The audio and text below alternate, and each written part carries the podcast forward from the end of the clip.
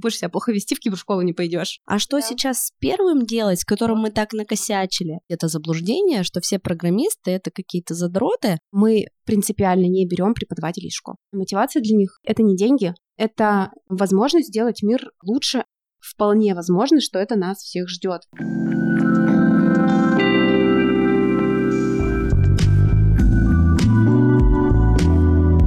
Всем привет!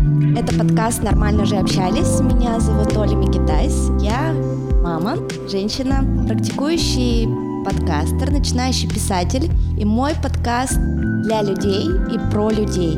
Я приглашаю экспертов, психологов и просто неравнодушных людей обсудить то, что меня волнует. Сегодня мы пишем эпизод, который называется «Дети и гаджеты». Мы поговорим про профессии будущего, про безопасность в сети, и про наших детей, про их развитие, про их счастливое будущее и самое лучшее настоящее. Сегодня у меня в гостях Ольга и Елена. Девочки, Привет. здравствуйте. Представьтесь, пожалуйста, расскажите о себе. Меня зовут Лена, я мама, многодетная мама. У меня три дочки, старшая из которых недавно исполнилось 8 лет. И для нас эта тема очень острая.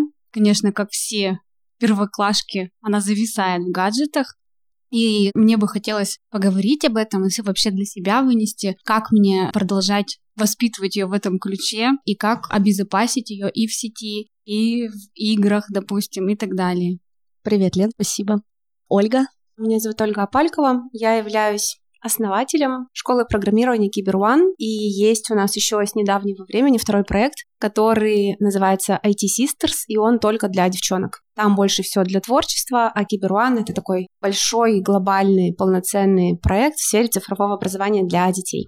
Хочу добавить, что моя дочка с э, недавнего времени также занимается в Киберван, и мне кажется, это лучшее, что я могла для нее выбрать. Сейчас объясню, почему. Ей 8 лет, почти 9. У нее есть iPhone. И в этом айфоне она зависает просто бесконечное количество времени. Она очень любит Майнкрафт. А мне недавно рассказали, что Майнкрафт на самом деле очень крутая программа, и именно в ней идут какие-то зачатки программирования я играла в Sims. Типа, прикольная игра, ты там строишь дом, вроде живешь, тоже есть какие-то там зачатки программирования. А Майнкрафт, что там вообще непонятная какая-то картинка из каких-то кубиков, но мне сказали, что это очень умная игра, и если играет, то хорошо, ну, то есть без фанатизма. Тут недавно, после занятия из Киберван я ее забираю, она говорит, а мы сегодня занимались Майнкрафтом.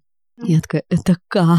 Да, это образовательная платформа, и там действительно очень много в игровой форме посвящено очень полезным знаниям и навыкам, например, логика, алгоритмизация. То есть детки фактически на примере игры могут очень серьезные вещи осваивать. И то, что даже помогает потом в школе учиться. Вообще, фактически, данные сейчас говорят о том, что детки, которые занимаются программированием, они даже в школе начинают лучше учиться. То есть у них средний балл 4,75. Здесь вообще-то очень много математики. Мы, конечно же, это не говорим, да, деткам, иначе они вам скажут спасибо, до свидания. Поэтому мы это все подаем именно в игровой форме. И Майнкрафт — это вообще просто отличная платформа, чтобы эту информацию максимально просто доносить до деток. Вот, а пока я об этом не знала, я думала, что Майнкрафт это злая игра, не, не надо в это да. играть. Там просто есть несколько форматов игры. Есть творческий режим, ты можешь сам создавать свой мир. Есть уже созданный мир, и ты должен выполнить определенные действия, ну там и так далее. Разные режимы, и это развивает разные ментальные навыки. А что именно в школе, как вы через эту игру вот это развиваете? То есть как в это В школе происходит? это больше связано с логикой и алгоритмизацией. В основном вся школьная программа, там, до пятого класса ориентировочно, она уже так или иначе есть у детей 6-7 лет.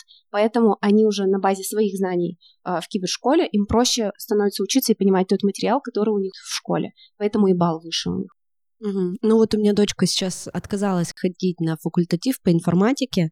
Сходила на один, говорит, ну, как бы там ничего интересного нет. Программа, она же очень медленно меняется в школах. Это же требует там, утверждения на уровне Министерства образования, сначала на региональном уровне, потом на федеральном и так далее. Это долгая очень работа, чтобы это все обновить. А цифровые технологии сейчас меняются настолько быстро, что вот мы у себя успеваем это внедрять, с модулями работают психологи и методологи, и у нас это все есть. Ей, если она ходит в школу, уже это все неинтересно, потому что они начинают там, например, изучать клавиатуру, 2-3 месяца. Это, ну, что там делать? откуда и проект, да, у нас возник вообще в принципе. Вот, а... расскажите немножко, как он вообще возник, как вам такая идея пришла? С чего все началось? У меня ребенку на тот момент было, наверное, лет семь, и мы с подругой решили найти что-то такое, что позволит полноценно обучать цифровым технологиям.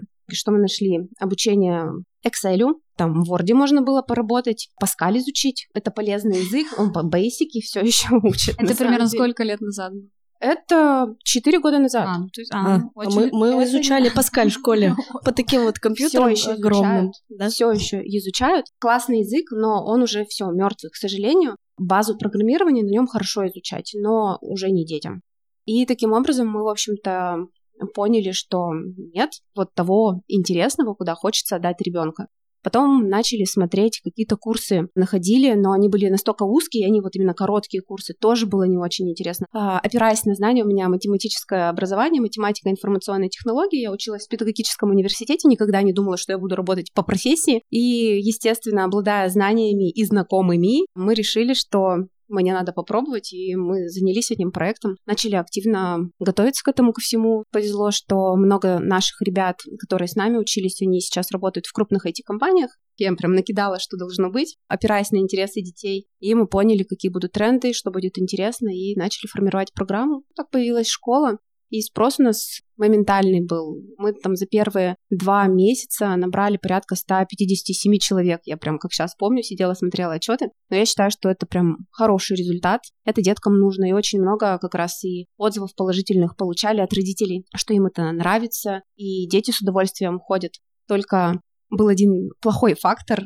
Родители начинали наказывать кибершколы и роди... Э, деток. Им очень нравилось. Они говорили, вот будешь себя плохо вести, в кибершколу не пойдешь. И мы работу проводили, что так делать нельзя. Ну вот про удовольствие тоже, я согласна. У меня Аня с удовольствием идет. Занятие воскресенье, в ее единственный выходной, мы уже почти полгода ходим, она очень рада, очень довольна и прям нравится. Главное, чтобы были результаты. Как оценить результат?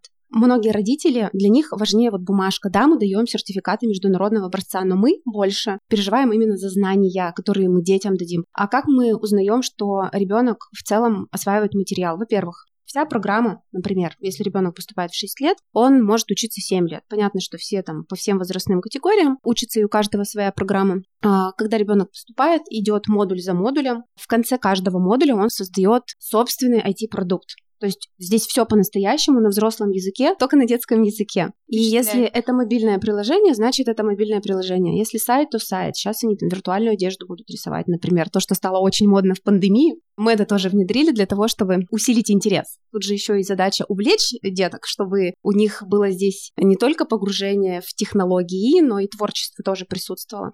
Поэтому самый главный показатель это чтобы было ребенку интересно, чтобы он мог создать своими руками этот продукт.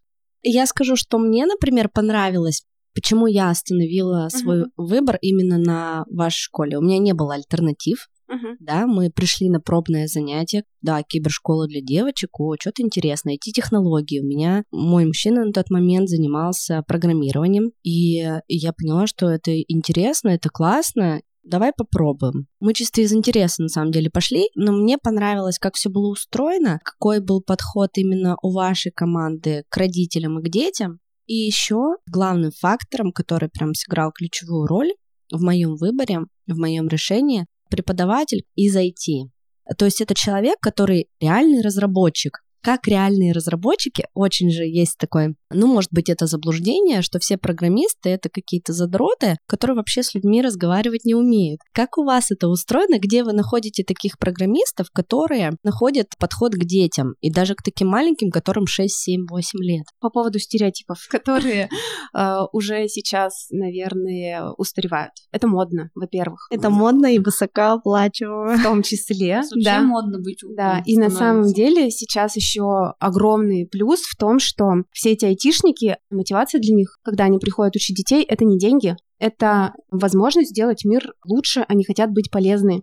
Сейчас многие люди, которые работают в найме, они не понимают такую мотивацию, но среди именно IT-индустрии это прям абсолютная реальная весомая причина для того, чтобы прийти и заниматься с детками. Почему они могут к ним найти подход? Аттестованный вся школа Европейской ассоциации преподавателей высших школ в Праге, и все у нас преподаватели проходят обязательную практику и обучение у них по педагогике. У них есть сертификаты, они действительно практикуются, у них есть все инструменты для того, чтобы правильно давать обратную связь, переключать внимание ребенка там, и так далее. Надо подход найти к каждому. Поэтому группы у нас на небольшие, именно по этой причине, в районе 10 человек, и с ними работает ассистент и преподаватель. Поэтому все у них хорошо получается. Его знания реальные, помогают ему функционировать полноценно с детками благодаря еще педагогической подготовке, которую он у нас проходит. Но мы принципиально не берем преподавателей из школ. Почему? Большинство из них теоретики. А нам нужна именно настоящая практическая часть в получении знаний. И еще мне понравилось, что занятия проходят по всему городу. И, например, у меня Аня занимается в офисе IT-компании в да. универмаге большой. Да, это у нас там компания ArtsFT. Они вообще делают очень серьезные продукты на федеральном уровне для Министерства финансов. Российской Федерации, и, и творческая составляющая у них есть тоже. Но вот у нас, да, есть возможность. СКБ Лаб у нас партнер, и еще Банк Точка. Там у нас вообще нам выделен целый девятый этаж. Детки у нас тоже там имеют возможность заниматься прямо внутри IT-среды. Для них это очень мотивирующий фактор, потому что у них больше нет вот этого барьера, они понимают, как будет дальше. Условно. Да, то есть они прям погружаются вот в эту да. атмосферу и видят, как вокруг, как все устроено. То есть меня вот это тоже очень зацепило. А расскажите еще, пожалуйста, почему у вас произошло разделение мальчиков и девочек? Вот мы занимаемся в смешанной группе. Вообще изначально шли в группу для девочек, в Sisters, в проект. Там нам не подошло немножко время, uh-huh. и поэтому мы выбрали для себя смешанную группу. Uh-huh. Uh-huh. А, вообще, в принципе, IT Sisters почему появилась? Потому что, когда работает глобальный Киберван, там больше про технологии это создание искусственного интеллекта, виртуальной реальности. У них даже блокчейн есть на последних курсах. Подходили родители и просили цифровое творчество, где де- девочки могут рисовать, оформлять сайты, делать фотошопы, блогинг, фото-видеомонтаж, писать красивые тексты. То есть вот такое прям девчачья ниша. Если попробовать это разделить, то мальчик — это больше технари, хотя там любого среднестатистического ребенка можно научить программировать, но там, тем не менее, там больше именно технологий. Они создают сам продукт, а в IT Sisters это вся упаковка digital-продукта. Это вот как раз лендинги, продвижение, все то, что помогает как раз красиво подать этот продукт. Хотя в Кибер есть то же самое, ну, практически. Mm-hmm. Только там нет сильно творческих рисованных вещей. То есть, например, если у девчонок они берут сначала на бумаге, рисуют плоскую картинку карандашом, потом в 2D, потом в 3D, потом делают игру и так далее. То есть они прям с бумаги оживляют, делают свой мир в компьютере. В Кибер это реализовано немножко по-другому. Поняла. Мальчики Киберван отвечают за начинку. И а... мальчики, и девочки. И мальчики, и, девочки, и мальчики, и девочки. Да. А девочки это кто у нас приходит туда в основном и почему создали? Это те, кто поет, это творческие девочки. Девочки же тоже вообще все люди разные, да? Кто-то там в душе художник, а кто-то математик. Вот детки, которые думают уже о том, что им хотелось бы больше технологий, они идут в Киберван. Те, которые прям про творчество, про красоту, вот девчачьи такие штуки, это Sisters. Угу. У меня был такой неудачный опыт, когда мы пошли угу. просто в школу подобную. Конечно, тут не сравнить угу. вообще. То есть просто близость к школе, мы пришли на первое пробное занятие, у мужа был запрос именно в первую очередь на безопасность в сети, чтобы ребенку объяснили, что uh-huh. не все там положительные персонажи, потому что ей был интересен именно ну, видеоблогинг, лайки, ТикТок и так далее, YouTube. Но дело в том, что ребенок пришел с первого занятия, которое длилось, по-моему, два часа. Я говорю, что вы делали? Ну вот, мы записывали видео. Хотя я, в принципе, сразу изначально как бы проговаривала свой запрос. Я говорю, я хочу, чтобы в первую очередь ребенку объяснили, как отличать там, не знаю, там, допустим, какие-то вещи, что просто там это хейт или это какой-то направленный на тебя прям уже какая-то агрессия, там еще что-то uh-huh. такое, чтобы ребенок это отслеживал, не боялся подойти к родителю там и так далее. То есть этого вообще совершенно нам не дали. И, конечно, на второе занятие мы больше не пошли, и как бы вообще этот вопрос оставили. Сейчас вы такие вещи рассказываете, они меня, конечно, очень впечатляют как маму, потому что это, наверное, то, что я действительно искала. А вы, Ольга, затрагиваете в школе кибербезопасность? Да, кибербезопасность. Обязательно. Причем у нас есть все, что связано именно с избуллингом в сети и пропагандой. Это отдельный блок. И все, что касается непосредственно атак кибератак. А с родителями вы как-то это тоже проговариваете? Потому что вот мне, как маме, тоже важно понять, как мне себя с ней вести. Вообще, в принципе, когда мы говорим не только о кибербезопасности, а вообще в целом о гаджетозависимости, а здесь самое главное — выстроить доверительные отношения с ребенком. Наказывать и как-то портить отношения с ребенком вообще крайне не рекомендуется. Это только первое — внушение, второе — определенные договоренности и доверие. То есть вы своему ребенку должны быть, если не другом, ну хотя бы тем человеком, с которым он может спокойно обо всем поговорить. Ну, я понимаю, что большинство детей, видимо, попадают в эти там ужасные ситуации от того, что они просто не могут не подойти к, к родителю, да, да, боятся, там, переживают или боятся наказания и так далее. Я вот тоже вот как бы стараюсь этого избежать, ну и в целом, что касается гаджетов, ага. с 8 месяцев это уже человек, который умел пользоваться iPad на 100% ага. Ты просто. Знаешь, мне кажется, почему у нас просто дочки одного возраста, и они там одно время даже дружили. И я думаю, что в этом есть наша, наша вина. вина конечно. Потому что это были наши первые дети. Когда они родились, мы были в такой немножко легкой депрессии. Да, мы не знали... В шоке. Да, в шоке. В мы шоке. не знали, чем их завлечь. Как... И вот мы с полугода там или с года давали iPad, а, а у вторых и третьих детей, у меня еще вторая дочка есть, у нее уже нет Вообще такого. Нету. Потому Вообще что у нее есть старшая сестра, которая ее завлекает в игру, и ей уже телефон вообще не нужен. А что да. сейчас с первым делать, которым мы так накосячили? Непонятно. Да, это действительно наша ошибка. Но есть мамочки, которые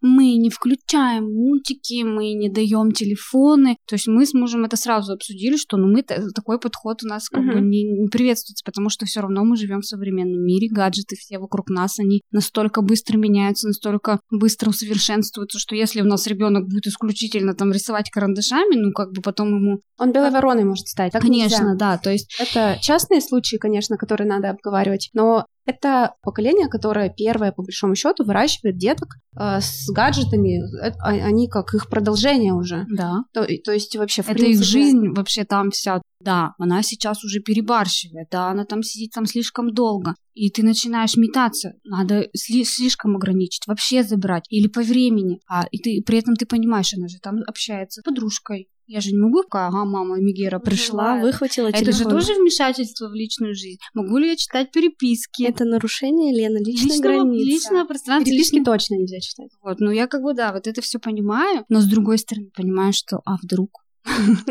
А вдруг? Знаешь, как у меня это решилось?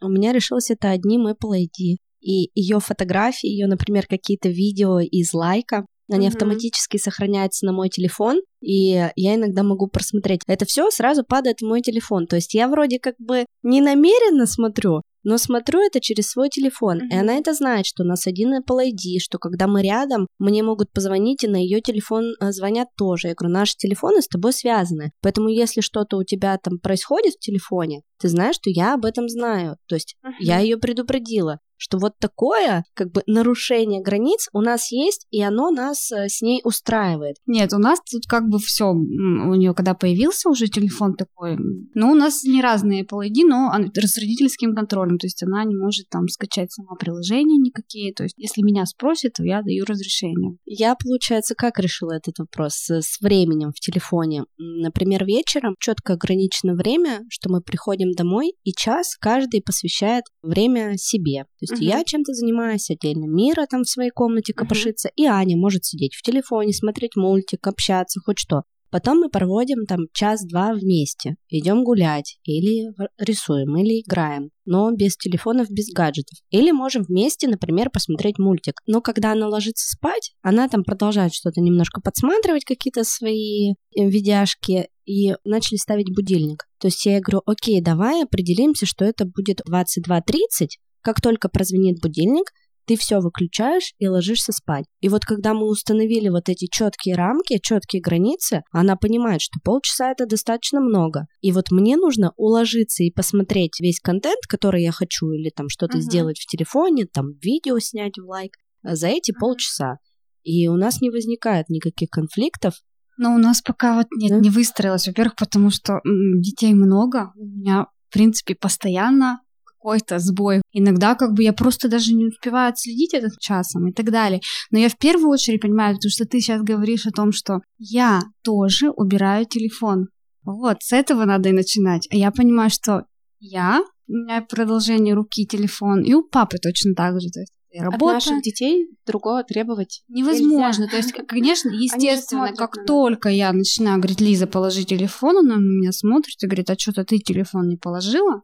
И я понимаю, что я не имею права там ей что-то говорить о том, что она там как-то неправильно себя ведет, потому что я не подаю ей правильный пример. Вот, поэтому тут как бы тут надо начинать себя. Да, ну и время тут еще вообще, в принципе, у нас всегда очень много вопросов возникает. Как определить, вот все-таки уже зависимый ребенок от гаджета Мгм. или нет? Мы это объясняем обычно следующим образом. Можно градировать на три уровня. Первый уровень это увлечение. Вы предлагаете своему ребенку пойти, например, погулять, там, на роликах покататься, или на велосипеде, или на электросамокате, либо посидеть дома с телефоном, он выберет погулять. Все, это значит просто увлечение. Вторая стадия — это потребность. Она будет уже заключаться в том, что ребенок без телефона никуда не пойдет. Телефон будет с ним, и он будет на него постоянно отвлекаться. на грани похожи. И третья стадия, когда уже прям это все однозначно гаджетозависимость, когда кроме телефона ему вообще практически ничего не интересно, запрещать бесполезно, там посещают суицидальные мысли, это как наркотик для него. То есть он полностью эмоционально там. Вот если вы проведете такие короткие тесты со своими детками, вы сразу поймете. Опять же, родители нас спрашивают в таких случаях, как себя вести. Во-первых, также устанавливать эмоциональный контакт и доверительный контакт. Обязательно пытаться день ребенка сформировать так, может быть, даже некоторыми усилиями, но, конечно, с учетом его интересов, чтобы у него, ну, физически не было много возможностей сидеть в телефоне. Если ребенок приходит после школы, делать ему нечего, у него все классно, он там выигрывает в играх, он там классный парень там или девчонка, потому что все игры основаны именно на задействовании вот этих вот чувств и получении вечного дофамина. Говорите, у тебя гитара, у тебя там кроссфит, у тебя, там, не знаю, все что угодно, репетитор по английскому, в общем, он, во-первых, учится контролировать свое время, у него есть ответственность, и он понимает вечером, что у него так или иначе время будет посидеть, позаниматься этим всем. Но вот таким образом, немножко искусственно, вы и пользу ему даете, он у вас мир не только через телефон узнает, но и через коммуникации, полезные коммуникации, развивает компетенции. Ну, вообще, можно я сразу Хоть еще что? такой вопрос задам? Да. Как, как вообще это наказание? Я забираю телефон за плохое поведение. Ну, за любое, неважно Мгм. там. Вообще можно так делать или все-таки это неправильно? Это удар по отношениям. Мгм. Это вы можете их долго выстраивать, а потом он будет замкнутее с вами, к примеру. То есть одной Поэтому- такой фразой можно все перечеркнуть. Можно. Да потом и у ребенка же тоже можно и прощения попросить иногда, да, потому что для него непонятно, почему вот тебе можно, а мне нельзя. Ему непонятно. Внушение обязательно. То есть, если вы ребенку не разъясните, почему вы так делаете, вы будете враг. Мгм. Вы вот просто зло какое-то непонятное. А если он будет понимать, почему так, если вы говорите, вот смотри, давай, а, и обязательно нужно договариваться. То есть вы ему говорите, окей, ты хочешь телефон, тогда сначала ты делаешь уроки, а когда ты это все сделал, после этого ты можешь посвятить время телефону. Договорились? Он говорит, договорились. Вот когда вы договорились, Мгм. тогда вы имеете полное право сделать вот так, потому что Нарушил это нарушение договоренностей. И когда он с вами тоже о чем-то пытается договориться, естественно, вы должны такие же договоренности соблюдать со своей стороны. Вот тогда это будет работать. Во всех остальных случаях, ну, разрушение отношений по факту. Потому что для них это продолжение их реальности. Мгм. Вот у меня там, э, если говорить про будущие цифровые профессии, да, Да, можем Ам, перейти к этой теме. у меня любимое размышление на тему, как оно все будет, дополненная реальность, там, полудополненная, полувиртуальная жизнь, там, это действительно наше к тому воз- возможное будущее, да. И сейчас а, есть игра Детройт, не надо ее детям играть. Я, я играла в эту игру. Это моя самая любимая игра и единственная на PlayStation. Вот, детям просто не надо, нереальная. но она бомбическая. И Да. сейчас на основе вот, вот этих алгоритмов, которые там предлагаются, ты можешь сам выбирать там развитие событий, да, к примеру. Когда андроиды живут рядом с людьми, и они ничем не отличаются, кроме там синего индикатора, да, вполне возможно, что это нас всех ждет.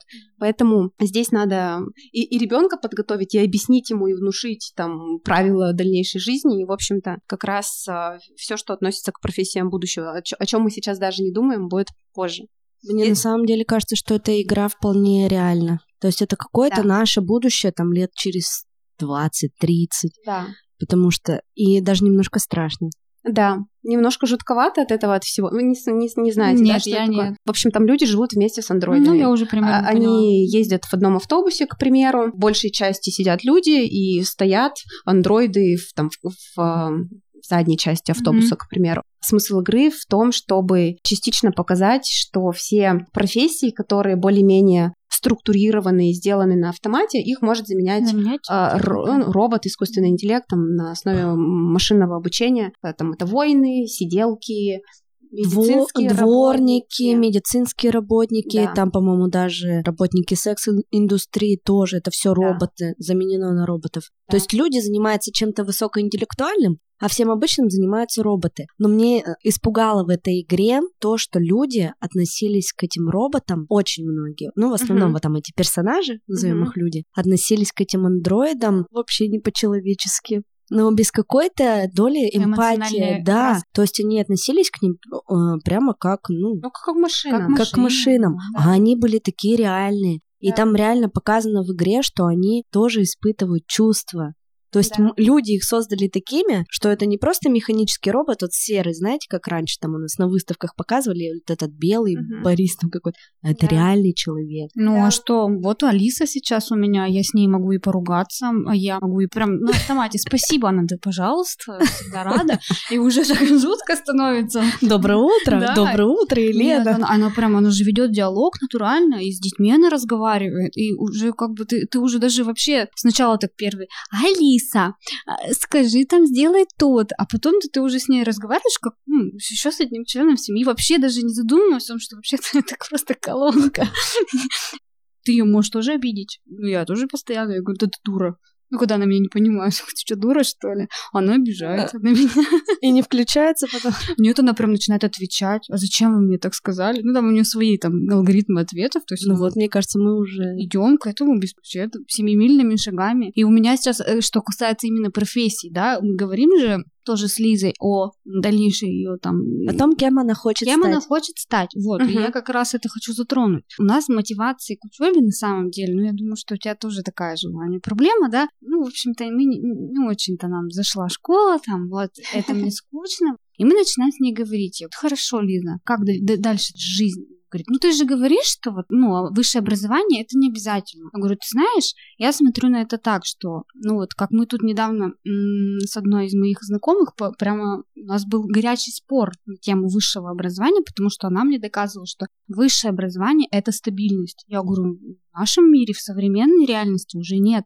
Куча юристов, там, не знаю, менеджеров, которые сейчас, ну, понимают, что они официантами заработают больше, чем он пойдет там по карьерной лестнице, там, допустим, будучи юристом. Вот, и я говорю, в нашей современной реальности это не работает уже. И она мне говорит, ну вот ты же говоришь, что это не обязательно. Хорошо, давай договоримся так, опять же, мы с ней договариваемся. Что я говорю, вот если у тебя к 18 годам, к, к окончанию школы, ты найдешь себе какой-то заработок такой, который тебе будет а, обеспечивать крышу а, еду, там, может быть, там какие-то одежды, развлечения, ты будешь, и ты мне скажешь, ты знаешь, мам, если я сейчас пойду учиться в высшее учебное заведение, это будет просто мне мешать моей прекрасной работе, моему делу, там, она тоже говорит о том, что я хочу игры создавать сейчас, то есть она уже об этом, ну, как бы мне говорит. Мгм.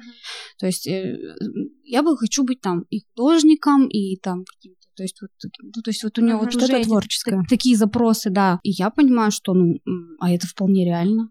Вообще уже говорят о том, что все футурологи, в том числе, хотя можно уже и без футурологов это предсказывать, что за жизнь человек современный может сменить порядка трех профессий, потому что очень быстро все меняется, и нам постоянно нужно обновлять знания, профессию, в том числе через 7-8 лет половины профессий не будет существовать в том виде, к которому мы сейчас привыкли. Бухгалтера, банковские системы, сейчас очень много искусственного интеллекта уже Мгм. применяют, большие сокращения проходят в первую очередь именно в финансовых секторах. И высшее образование в большей части, оно чему учит? Оно учит думать, какие-то когнитивные, ментальные, коммуникативные навыки развивает. Но сколько там знаний, мы Уже не, не, не знаю. не так много, Да, да. там потому что очень много а, для расширения кругозора, да, чтобы мы знали, например. Но вот именно самих практических э, таких жизненно полезных знаний. Поэтому Всё можно получить в сети, на ну самом ну, деле да, уже. Самообра... Я больше, например, за самообразование. Например, uh-huh. у меня есть высшее образование, но я получила его для того, чтобы поставить галочку и родителям своим диплом принести. Потому да. что я училась не там, где на самом деле я хотела. И, например, сейчас, как я на это смотрю, лучше дать ребенку вот этот вот воздух и время на то, чтобы определиться, чем ему хочется заниматься. В 16 лет я вообще не понимала, что мне нужно, куда мне идти, что мне нравится. Да, мне нравилась журналистика, нравилось писать, но никто меня в этом не поддержал. То есть родители сказали, да какой из тебя журналист? Потом я говорю, ну может актриса? Да какая из тебя актриса? Ну, в общем, это несерьезно. Да, и в итоге вот я пошла в горный и стала горным инженером. Мне это вот э, инженерная моя специальность вообще не пригодилась ни разу. Но институт дал мне новые знакомства и развитие вот именно вот этого какого-то логического мышления. Он меня погружал в такие ситуации критические. Стрессовые. Стрессовые, когда мне нужно было в кратчайшие сроки сдать курсовую, как я это должна сделать. Но вот для меня институт высшее образование про развитие навыков, учиться быстро бегать, быстро соображать и обрастать новыми знакомствами, которые в дальнейшем мне на самом деле очень пригодились. Никто из моих однокурсников не работает по специальности, там один или два человека, а все остальные занимаются совершенно разными областями вообще. Поэтому я не против высшего образования на самом деле. Но вот в программировании, например, там же очень много самоучек. Как они все научились и стали сейчас классными программистами, если вот сейчас это все развивается благодаря, например, например, даже в вашей школе. Как раньше они этому всему учились? Ну, это на самом деле самоучек не так давно только стало много. Очень доступно это стало, наверное, лет пять назад, и этим стали заниматься в первую очередь уже более-менее зрелые личности, которым 20 лет, которые уже понимали тренды, которые будут обозначаться, и они этим занимались. Так как они взрослые, они в режиме онлайна фактически могли обучаться. Дети, например, до 14 вообще не могут в онлайне учиться, и удерживать внимание вообще в принципе очень сложно. А они взрослые, они это уже могли делать, поэтому им это было доступно. То, что их э, много сейчас, именно самоучек, они на начальном этапе самоучки, потом они точно так же профессионально э, начинают обучаться в каких-то онлайн-школах, ты понимаешь, у тебя мотивация высокая. А когда ребенок еще пока нет, пока мы просто прививаем цифровое творчество, показываем, что ты все можешь делать сам, что полет фантазии не ограниченный, в твоих руках там целый мир. У них немножко по-другому. Поэтому, да, потом они все равно учатся, переучиваются, те, кто самостоятельно учились. А не будет такого, что у нас каждый второй будет программистом? Я думаю, что не будет, потому что а, профессии нужны э, всякие в любом случае больше будет э, даже те, кто, например, сейчас у нас в кибершколе учится, это не означает, что он обязательно программистом должен быть. Вот а как понять, он, да, что у твоего будет... ребенка есть способности программированию? Он будет дома у вас э, заниматься постоянно, он будет делать больше, чем ему задают, он будет искренне этим интересоваться. Таких детей порядка 25-30%. Все остальные дети просто увлечены, они в этом хорошо разбираются, и они очень э, хорошо будут адаптированы к любой профессии, которая будет по окончанию школы или по окончанию университета. Они будут цифровые универсалы. Э, определенный склад ума должен быть еще. И сильная мотивация почему-то. Не у каждого, там, да, почему мы поступаем в институты, не потому что а, мы так захотели, а потому что родители посоветовали, потому что мы сами еще не понимаем, к чему у нас предрасположенность, мы это позже поймем. И у детей то же самое, просто кто-то понимает раньше, и они сразу начинают копать глубоко, они наших тьютеров там, давай мне помоги, я тут вот смотри сделал, что мне Это просто большая дальше? удача, когда удается попасть именно туда, да. в ту точку, когда ты привел ребенка, он зажегся, ты уже дальше идет к своей цели. Но это очень большая редкость, да. мне кажется. Поэтому и надо родителям, просили вы у своих родителей попробовать здесь, надо было идти и пробовать. Вот не попробуешь, не узнаешь. Поэтому и нашим детям надо сейчас точно так же давать возможность выбора. Это может быть программирование, это может быть программирование английский или программирование английский гитара, к примеру, все что угодно. Пусть пробуют. У, у них создается ощущение, что они понимают, что они могут сами. Для них это важно у них уже на этом моменте формируется именно самоощущение. Мне еще кажется, большая мотивация для родителей — это то, когда они узнают, сколько зарабатывают сейчас программисты. Потому что программист — это одна из самых высокооплачиваемых сейчас работ вообще. Да, в мире. а, са- самый рядовой специалист сейчас зарабатывает порядка 60-70 тысяч. Это вот просто, который делает какую-то рутинную работу. Те, кто э, могут создавать, усовершенствовать, это зарплата э, от 300 тысяч и выше 720. Вот последние данные я смотрела, это у нас, например, э, в СКБ-контуре такие зарплаты. Это очень круто. И плюс ты можешь работать из любой точки земли. То есть это какие-то просто идеальные условия. Из любой точки земли можешь лежать на пляже на Бали, работать и Ну, зарабатывать. очень трудно, понимаешь, вот одно дело, блогеры там, да, тиктокеры, конечно, дети видят пример, что вот он там, не знаю, ну любого возьмем там, даже не берем Даню Милохину, он взрослый, да, там, я просто смотрела данные, сколько зарабатывает канал Лайк Настя, меня просто шок. Там просто, ну, как бы... Ну, так вопрос опять, почему все дети хотят быть все блогерами хотят, или они, тиктокерами? они видят, они видят э, Картинку. картинку. А пусть они да. сами попробуют. Вот я, я к этому, к этому Чтобы и поняли, веду, что это огромная работа. мы стараемся с мужем все время говорить, что когда вы просто смотрите, вы просто потребляете Да. продукт, и вы как бы, ну, в копилочку вот этой лайк Насти складываете, а если ты будешь создавать свой продукт, ты уже будешь тем человеком, который на этом зарабатывает. Вот, но а, опять же, мне все, мне очень часто говорят, а почему ты а, там не создашь канал, как, ну, там многие, там, что, у тебя три девчонки, они такие все прикольные, вот. Я говорю, во-первых, это большой, ну, труд, я же это Конечно, понимаю. Это особенно снимать детей. это просто, я, я вообще не представляю, это, это они погружены, то есть я читала а, как раз, привожу в пример вот этот э, кан- канал Лайк Настя, то есть э, папа был строителем, мама была, у нее был свадебный салон, все Мгм. это продалось, все это закончилось, когда уже э, канал стал приносить первый доход, и все. То есть они за- зарабатывают исключительно этим. Они сейчас живут там в Лос-Анджелесе, у них большой дом, у них куча машин, и все хорошо. Вот, но я понимаю, что это очень тяжелый труд. Это во-первых. А во-вторых, все-таки это дети. И тут Хочу в ли тебе, я? да, борются такие, да. Хочу ли я такой жизни для своего ребенка, потому что это очень сильно повышенное внимание, и ну, очень много мы знаем примеров поломанных судеб, да, когда там, допустим, ребенок был сверхпопулярным в какое-то время, потом он вырастал, становился людям неинтересен, и это просто люди, которые ушли любимый на дно. Макалей Калкин. Поскольку немножко в теме этих каналов, да, есть еще. Похоже, это Лена смотрит.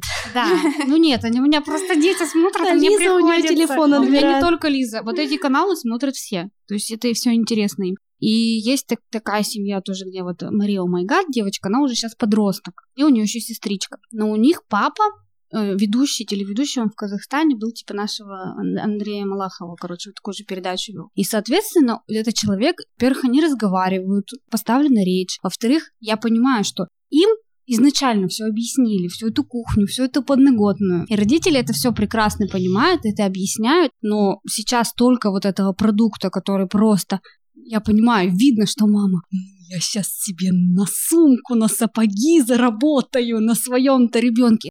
Они то там какие-то шарики лопают, то они какие-то там эти все вот это все. И я вот просто понимаю, что ну я хочу, чтобы это был выбор моего ребенка. То есть, если она захочет, вперед. Опять же, кибершкола, вперед, пожалуйста, учись. Только, конечно, это хочется, чтобы это было все на таком уровне, чтобы ей объяснили все стороны. Ну, Вот я, Класс. например, для себя не вижу такого. Не хотела бы такого, например, для своих детей. Вот такой вот популярности через А YouTube. если она у тебе придет и скажет, мам, вот я хочу сегодня канал, я хочу там, купи мне там оборудование, я все буду делать сама, и к ней придет популярность, и скажешь, ну, Ань, извини, я вообще-то не хотела, давай-ка сворачиваем. Я к тому, что я этого не хочу, поэтому я на начальном этапе, возможно, не вложу в это каких-то своих усилий. То есть, если ты хочешь, то ок, вот занимайся в кибершколе, изучай. Жить в этом, например, мне вот недавно моя подружка рассказала, они летом отдыхали в загородном доме у нас э, здесь в Свердловской области, и там было два дома за забором. И жара 30 градусов, ну же Мгм. было очень жаркое лето, они отдыхают, в бассейне купаются. В соседний дом приезжает семья, папа, мама и ребенок. Семья блогеров. И не буду говорить, кто, что это за блогеры, но они лежали в бассейне, пили коктейли в эту жару, а мама с папой и с этим ребенком целый день по 30-градусной жаре скакали с камерами, переодевались там раз 30, И мне подружка сказала, мы смотрели на это просто, говорит, и нам было так жалко этого ребенка, там девочки. Она, она просто уже под конец дня вот э, была с таким потухшим взглядом, ей уже было совсем ничего не интересно, а мама ей кричала, так, давай встань сюда, встань сюда, вот тут присядь, вот тут встань. Да, вот это такого... работа прежде всего. Конечно. Огромная просто. Представляете, сколько надо фантазии это же, Контент да, я, всего я, у меня был такой момент, когда я там блогом пыталась своим заниматься, там, и вот этот, когда ты, когда уже пошли вот эти алгоритмы в Инстаграм, когда тебя там поднимают ленте, вот только-только Мгм. это все началось, и ты понимаешь, что у тебя сегодня вообще вдохновения нет написать что-то. Ну вот его нет. Тебе сегодня хочется полежать и вообще ничего не писать. А обязывает тебя это уже. Есть как бы Конечно, ты должна в определенное конечно. время выложить определенный пост. Это просто работа 24 на 7. Вот поэтому я для себя в один определенный момент отказалась от этой идеи. Я жила со своими, там, у меня 500 человек подписчиков, и как бы, и мне было кайфово, потому что я понимала, что это надо столько усилий прикладывать. Алгоритмы в Инстаграме настолько сложные, что тебе нужно э, выкладывать контент в определенные часы. Тебе нужно писать определенные посты. Тебе нужно там какой-то таргет заказывать. Поняла, что мне это неинтересно. То есть для меня Инстаграм это что-то такое личное, где я делюсь там какими-то редкими отрывками из своей жизни. Не хочу, да, не хочу, не делюсь. Но сейчас пришел новый тренд Инстаграма. Как говорит Александра Митрошина, что новый Инстаграм — это Инстаграм настоящести. И он сейчас в данный момент меняет все алгоритмы, и те там 10, 20, 30 тысяч подписчиков, они все резко упали, они стали не показываться там в популярном, в актуальном. То есть Инстаграму понадобился такой новый всплеск новых людей, не шаблонных. И, в общем, я, видимо, каким-то образом попала под эту волну, и еще своим каким-то собственным вдохновением, и плюс у меня так резко тут жизнь поменялась недавно, у меня пошел очень большой отклик людей, мне стали подписываться какие-то незнакомые люди, все писать. Плюс тут же у меня подключился подкаст, который там взлетел во всех чатах. Я поняла, что мне это не напряжно, потому что от меня это не требует таких усилий, которые вот раньше нужны были. Время, только что-то определенное, там цветовую гамму соблюдать. Я этого ничего не делаю. Захотела, выложила. Захотела, не выложила, написала. Полная фантазия. То есть мне от этого прикольно. Я думаю, о, классно, это мой формат, значит, можно этим делиться. Мгм. Значит, можно Мгм. там, но у меня никогда не стояла цели, что я хочу сделать свой блог, чтобы его монетизировать, чтобы мне присылали вещи, туфли. Я вот смотрела фильм Дудя про силиконовую долину, про айтишников, и очень многих потом этот выпуск э, даже не подстегнул, нет, он наоборот вызвал такую небольшую волну возмущения. Думаю, вы понимаете, почему я это говорю. Потому что он в своем выпуске рассказывал только о мужчинах. Он не рассказал ни о судьбе ни одной девушки в программировании, в IT. Почему? Я думаю, что он просто попал в определенное комьюнити, которое там сейчас наших русских парней, и все практически ребята, с которыми он общался, они там живут, либо очень плотно общаются. Я думаю, это не специально. На самом деле, если уж углубляться, действительно в Сан-Франциско, именно в Сан-Франциско больше мужчин, программистов. Вообще, в принципе, они туда приезжали, вот раньше золотая лихорадка была, в определенный момент все туда поехали деньги зарабатывать. Хотя общий тренд вообще по всей Кремниевой долине и, соответственно, в Сан-Франциско, так как там IT-индустрия вся очень развита, это гендерное равенство. И сейчас стараются, чтобы 50 на 50 сотрудников было. Пусть да, там они э, девчонки не всегда программисты, при компании было примерное равенство. Ровно для нормальной жизни и функционирования и так далее. И очень многие женщины, например, в Google Cloud очень сильная управленница женщина. И вообще, в принципе, девчонок все больше в программировании становится, потому что они занимаются, опять же, больше визуализацией, меньше они з- занимаются внутрянкой продукта, вот именно кодами, хотя и этим тоже. Больше у них вот именно вот эта вот вся визуальная часть, упаковка и так далее. Вот этого много. Поэтому на Дудя не стоит обижаться. Он не специально. Получилось. Я даже это к тому, что да, у нас как будто бы кажется, что программирование это для мужчин.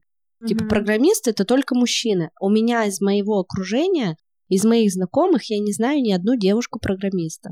Я знаю девочку, я могу что-нибудь где-нибудь напутать, но то она поехала когда-то по программе Work and Travel, очень сильно ей понравилось, она обратно не захотела, и, естественно, дальше какой путь? Это учебная виза. Она пошла по пути программирования именно про- программист, айтишник. Сейчас она у нее все прекрасно, она этим хорошо зарабатывает, она работает в хорошей компании. Вы отвозили детей в Силиконовую долину. Да, Расскажите. была возможность до локдауна Да-да-да.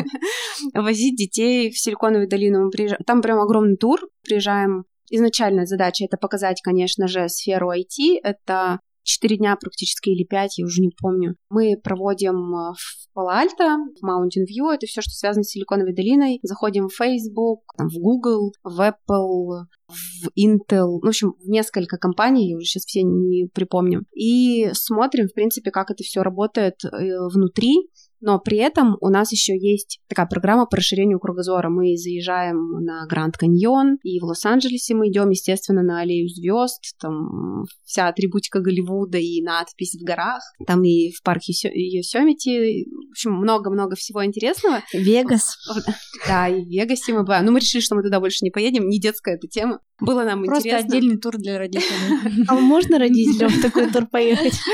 Да, можно. Когда все ограничения снимут. Да, когда ограничения снимут, мы туда ездим, ну, достаточно регулярно туры набираем. Главное сейчас дождаться, чтобы все прошло непривычное нам.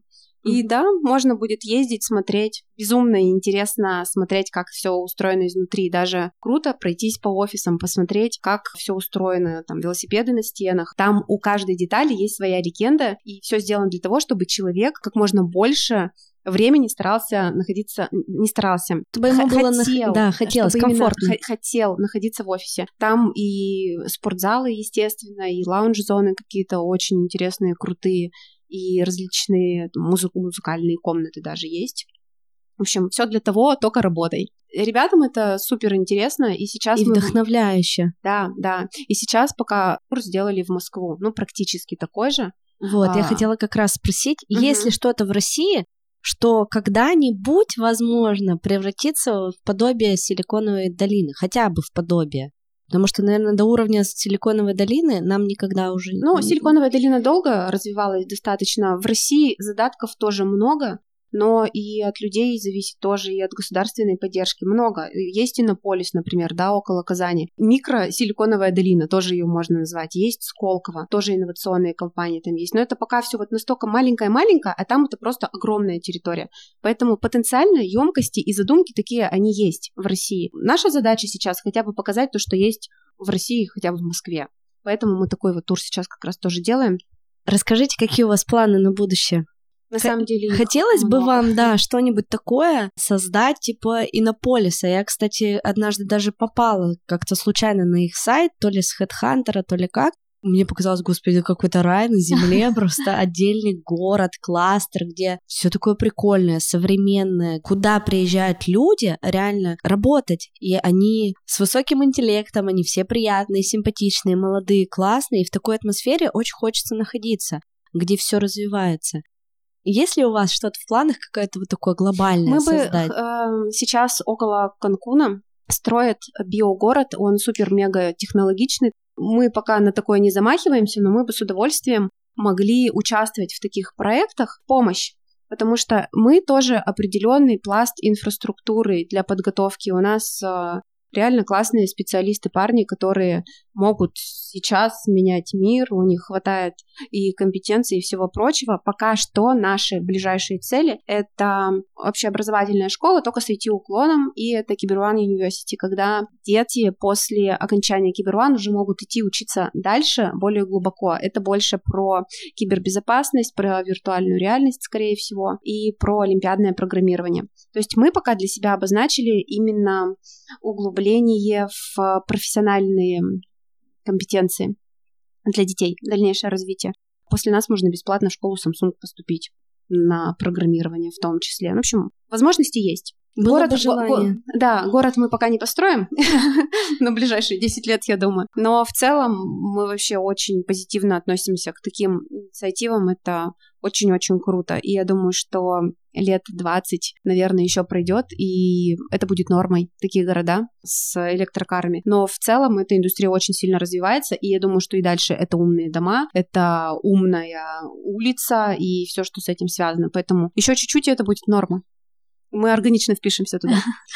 Это очень круто, и я вам желаю органично туда вписаться. Я очень рада, что когда-то я случайно попала к вам на открытый урок и узнала о вашей школе. Я не знаю, захочет ли Аня в дальнейшем стать программистом, но для меня это, как я для себя определила, просто расширение своих ее внутренних границ, ее знаний, чтобы она смогла получать опыт, чтобы ей легче было учиться, потому что я знаю прекрасно, что сейчас школа не дает достаточное количество знаний, не дает тот уровень, который потом в дальнейшей жизни будет соответствовать уровню э, европейскому, например, американскому. Да, требования растут однозначно. Наше, причем образование защиту скажу немножко. Наше образование все равно гораздо сильнее, даже такое, какое есть сейчас. И несмотря на то, что требования у родителей растут и у детей тоже, наше образование одно из самых сильных, даже по сравнению с Европой и США. В США почему? Потому что очень много иностранцев туда приезжает, и у них много времени тратится на то, чтобы все достигли единого уровня понимания языка. Это время